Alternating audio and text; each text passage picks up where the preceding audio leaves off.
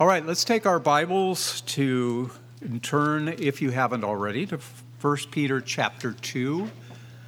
And we've been looking at this uh, uh, with the Christmas interruption, so to speak, uh, for the past, um, oh, three weeks or so. So I'm just going to set the context here and begin at verse 21 and read through the end of the chapter, which is 25. But this morning, we'll be looking uh, especially at verses 24 and 25. So if you were with us last Sunday, that's where we ended. Verse 21, 1 Peter chapter 2. If you can and you're willing, please stand as we read God's word together.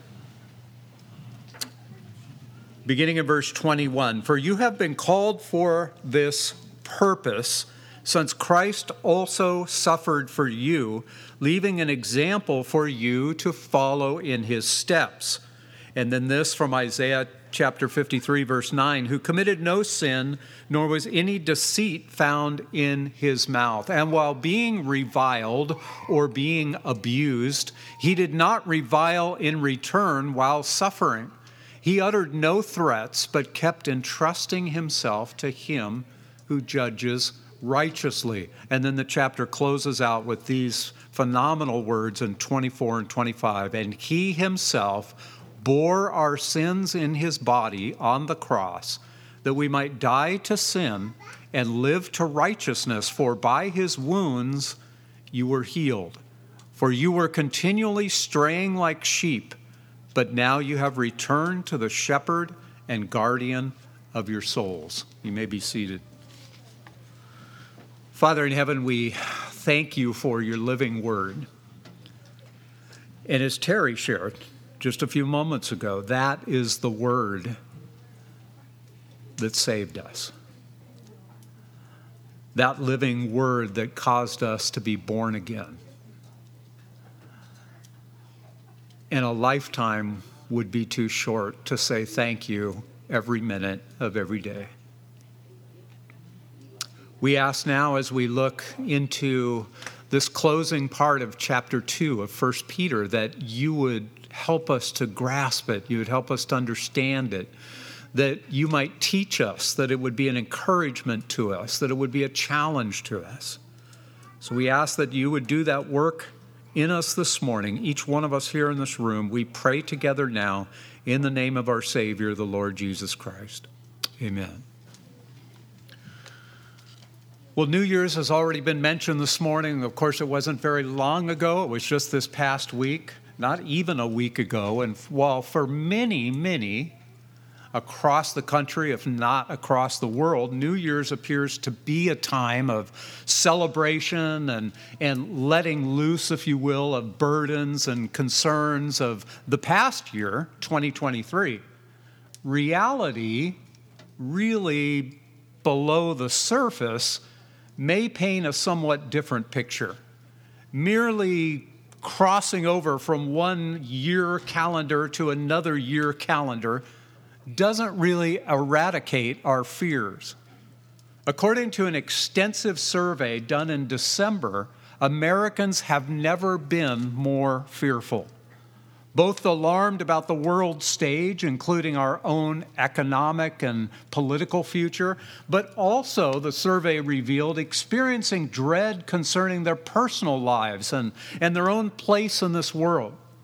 66% of those responding to the survey said that they were pessimistic about the future year, meaning the year that we're in right now, 2024.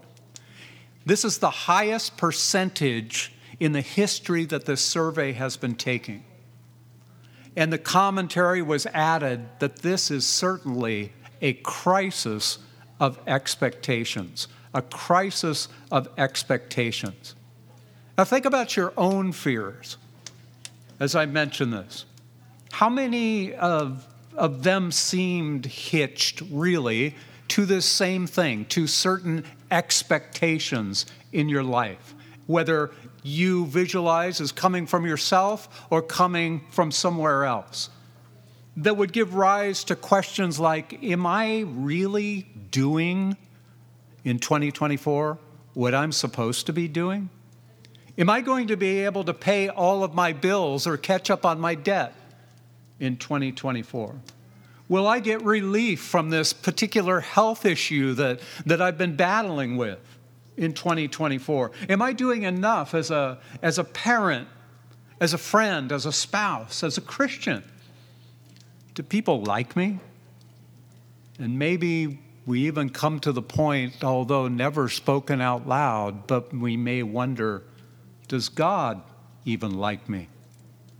And on it goes fears that produce anxiety and stress about what we're not, or what we're not doing, or, or what we're not measuring up to, or even on a broader scale, what the world is not doing for me.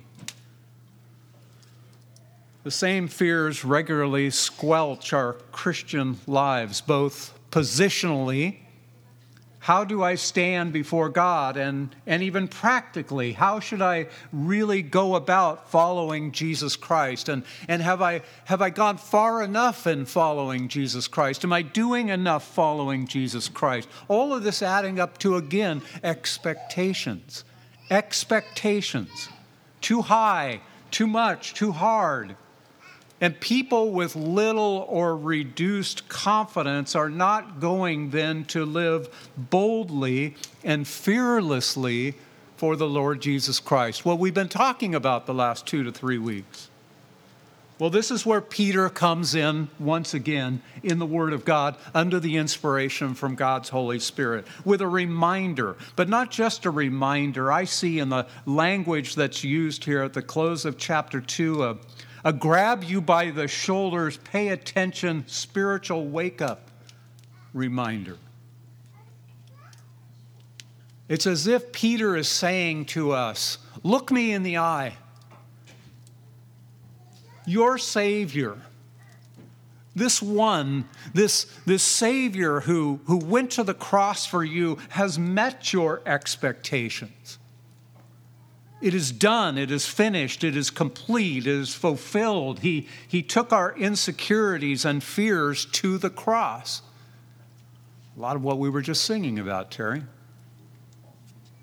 Our standing before God is settled. We are, we are His. No one can touch us, the scriptures tell us. No thing can shake us, the scriptures tell us. We are free to live boldly for Jesus. In fact, Peter's words as we looked at them last week, we have been called for this purpose.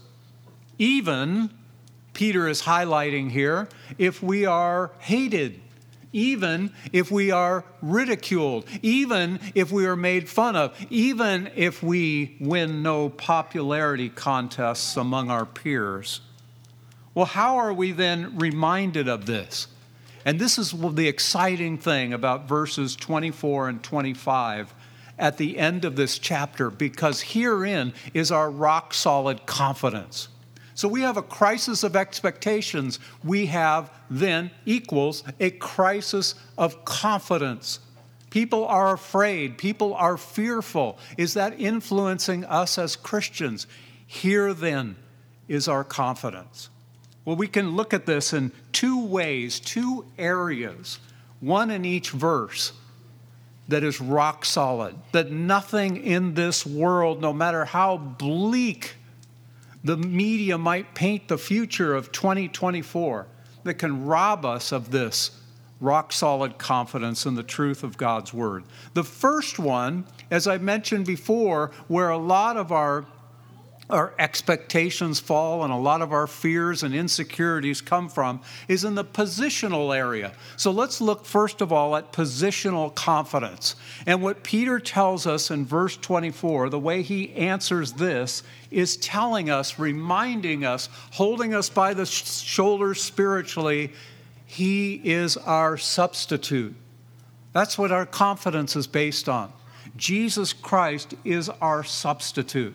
Look at verse 24 again. I just, I love this verse. We could just camp here actually for a couple of weeks. We won't. We'll just do that this morning. But I want you, as we read it together, look at it slowly. And He Himself, Jesus Christ. Now, notice how the pronouns are repeated there. What does that mean? Why couldn't it just say, and He bore our sins in His body? What's the significance of that?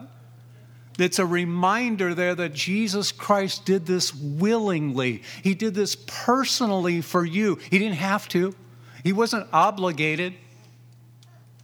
He did it because he wanted to. So there's a beauty there as you go through this. That's why we need to track through it slowly. That you see that the repetition of pronouns there has great significance for your confidence.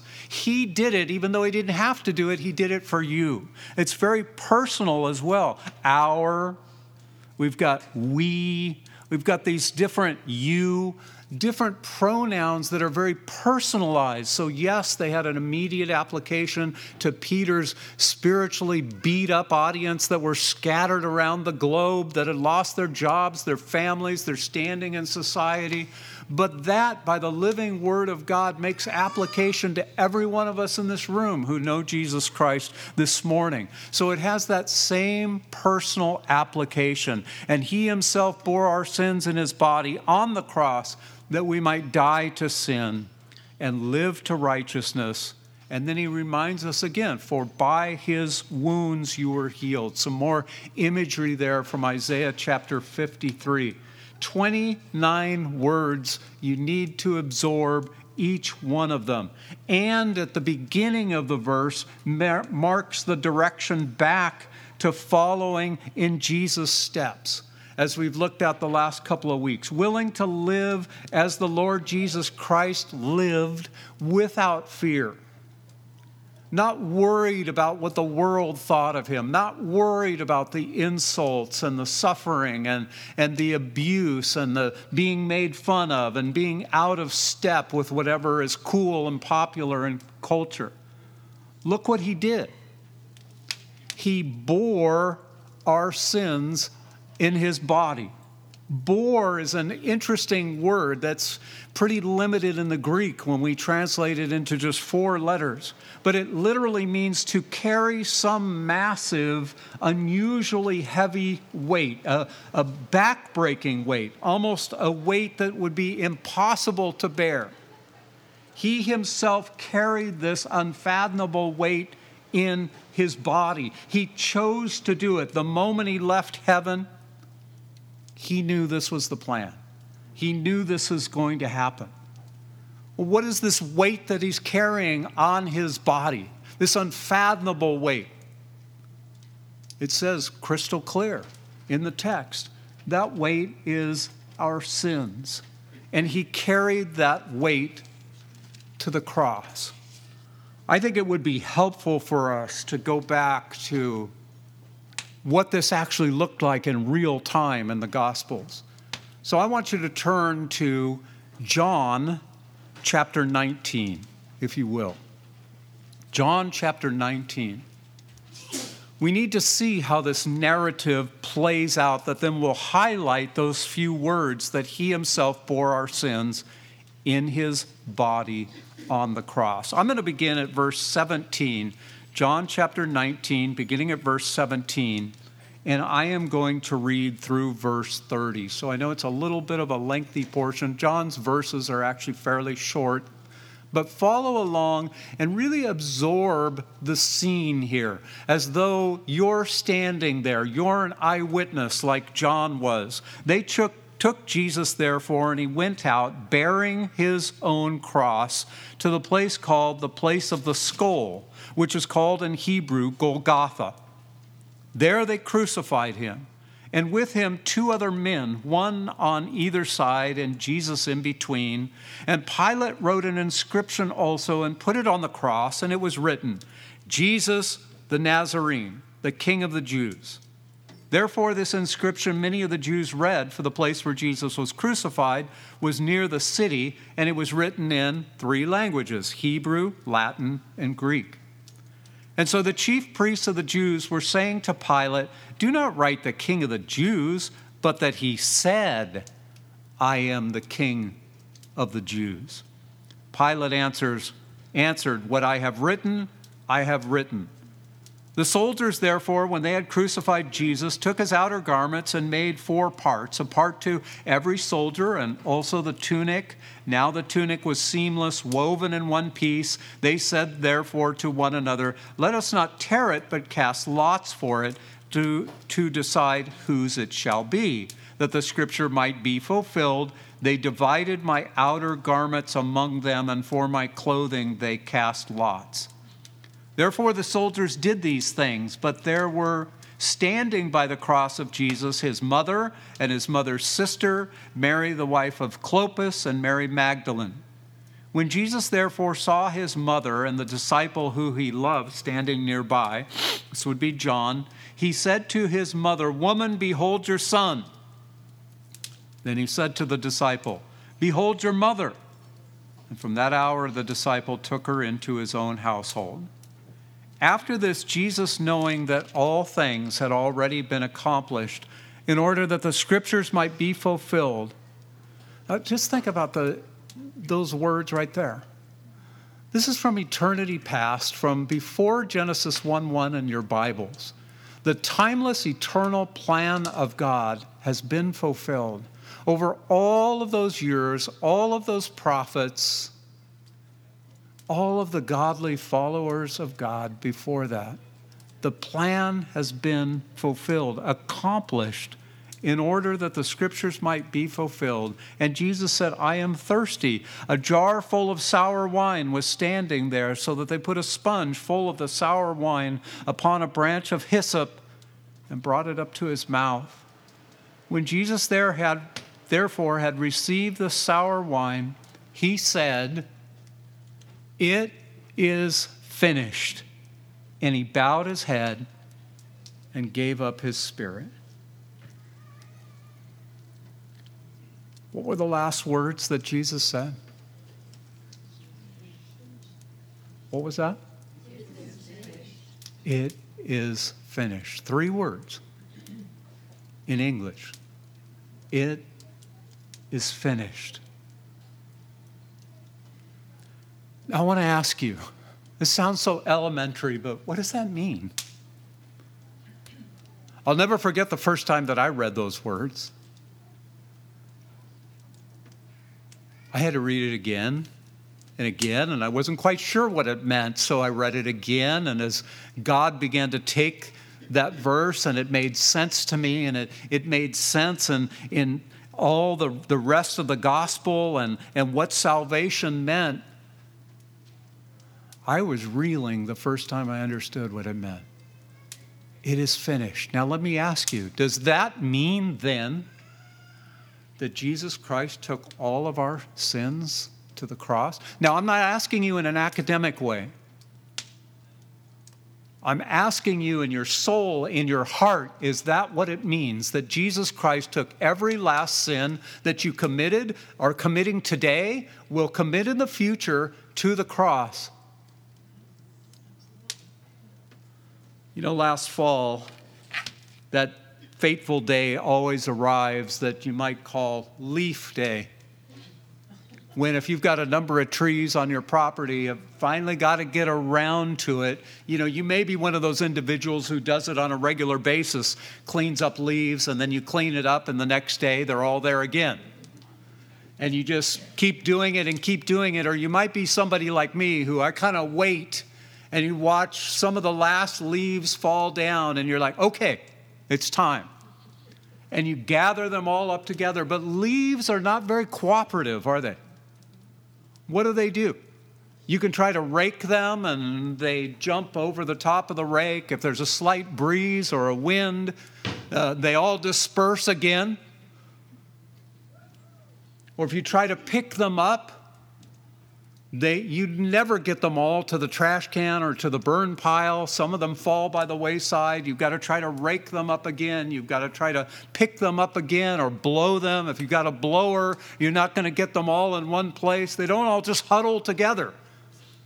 You've always got these stray leaves that go somewhere else. Well, as you're trying to get all of your leaves together off of your grass, out of your flower beds, wherever they are, off your porch, that one last time. and those stray leaves manage to fall out of your hands or jump out of the trash barrel or, or blow off of the burn pile before you can get rid of them. Is that kind of how you visualize what Jesus Christ did with your sins? Well, yeah, in, in theory, I mean, academically, theologically, doctrinally, I, I understand. He paid for my sins. We say it so many times we could recite it in our sleep. But practically, do we really understand what that means, or do we think, I just haven't quite measured up? What about this stray sin and, and this stray sin? And uh, I'm, I'm not quite sure. I mean, I, I understand what he did and that was nice and everything, but I don't know if it was everything, if it was complete. Have you ever felt that way?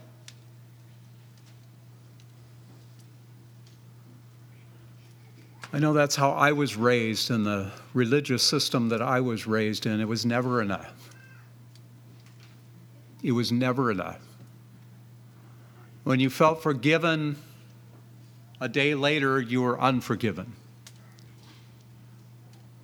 It was just something that we had to do, that we had to participate in. There was a, another ritual to go through, something to, to add to that forgiveness, because it just was never quite complete.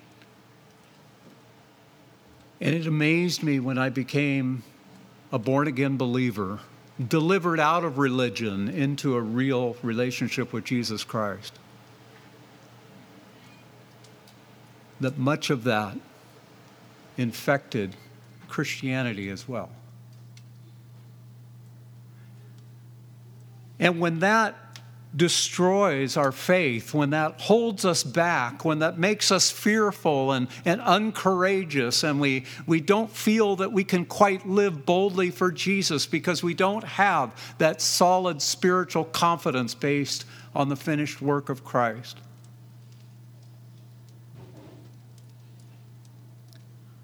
We rob ourselves of seeing the whole beautiful idea of substitution, of what Jesus did.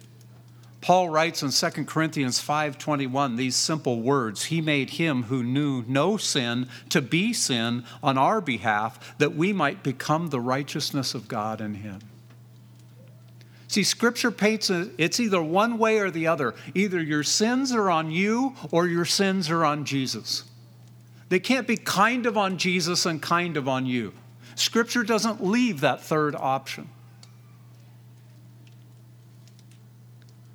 Galatians 3:13 says Christ redeemed us from the curse of the law having become a curse for us for it is written cursed is everyone who hangs on a tree.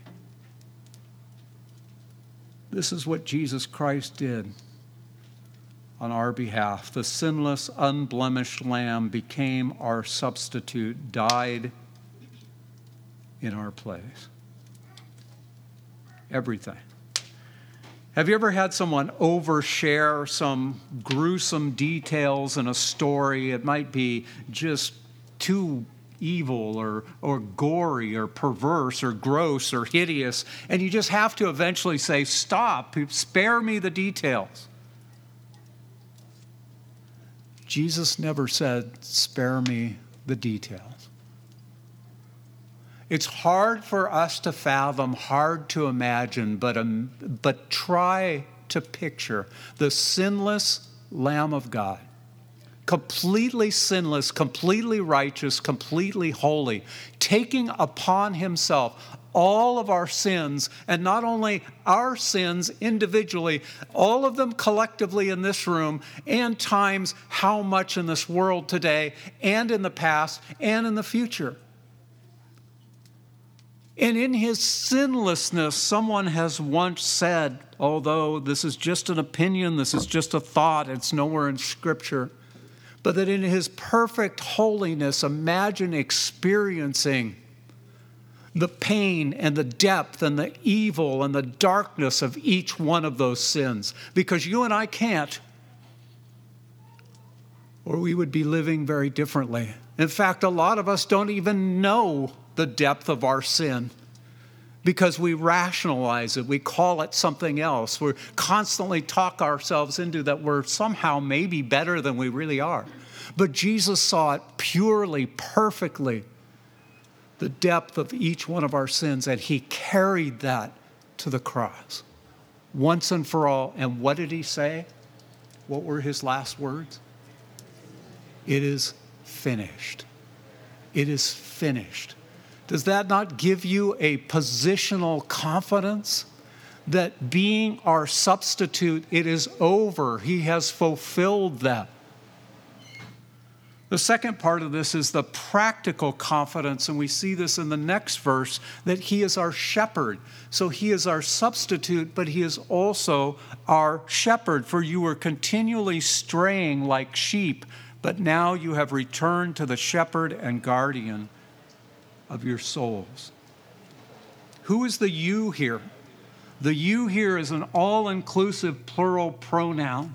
It's not some, some group of, of less committed stragglers. It is all of us have gone astray. As Isaiah 53 6 says, all of us, like sheep, have gone astray. Each of us has turned to his own way, but the Lord has caused his iniquity, the iniquity of us, to fall on him. All of us, like sheep, have gone astray. Sheep are, are helpless. You've heard this before. They're, they're easily distracted. They're, they're prone to wandering, to getting lost. They're defenseless, as many, many have said, not the brightest animals in the animal kingdom. We don't do well on our own. It's a biblical fact. But there is a remedy. And verse 25 tells us what that remedy is. We are not alone in this world. We are not left to figure this out on our own. We are not left alone to figure out what direction to go in, what is right or wrong. He is a shepherd and a guardian. Guardian here is an interesting word. In the original language, it's a compound word meaning it's two words joined together. But the first word can't stand alone as a word. It's an interesting word in the Greek language in that it is used to intensify another word. So, what this means is you have the intensity plus the uh, word basically meaning in its root form to see. So, you have a guardian as someone who sees exceptionally well who sees what other people don't see. This is our Jesus. Seeing what we can't see and then guiding us and protecting us and caring for us, constantly reminding us that I am here, constantly reminding us of a phrase that's repeated 40 times, I believe, in Scripture fear not constantly reminding us of what he told the disciples in Matthew chapter 28 Lo, I am with you always, even to the ends of the earth. This is his promise, not just for a select few, but all who know the Lord Jesus Christ. This is why, over the ages, there's been so many who have testified to an unusual, deep joy and confidence, even when the world has harshly persecuted them, even to the point of torture, even to the point of death. One such believer during World War II was John Wilfinger, and he wrote this poem in his Bible when he found out that he was going to be literally executed for the Lord Jesus Christ. He wrote, No mere man is the Christ I know, but greater far than all below. Day by day, his love enfolds me, day by day, his power upholds me. All that God could ever be, the man of Nazareth is to me. No mere man can my strength sustain and drive away all fear and pain. Holding me close in his embrace when death and I stand face to face, then all that God could ever be, the unseen Christ, will be to me.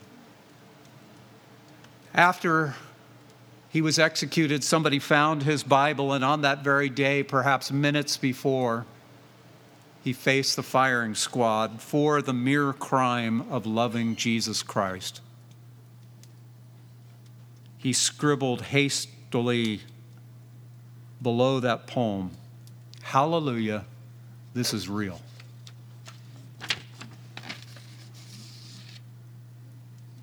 It is real. We can face 2024 with confidence and courage because of what Christ has done for us, which nobody can take away from us. Nothing can diminish, nothing can steal. And what Jesus Christ continues to do for us. Present tense. Do not fear. Let's pray. Father in heaven, thank you so much for your exciting and applicable and wonderful word. And I just pray that each one of us would take these verses to heart, Lord, and, and would keep them with us, would carry them with us as we begin this year that to so much of the population seems bleak, seems without hope, seems dark. May we be gospel lights of confidence and courage. Help us. We pray in Jesus' name. Amen.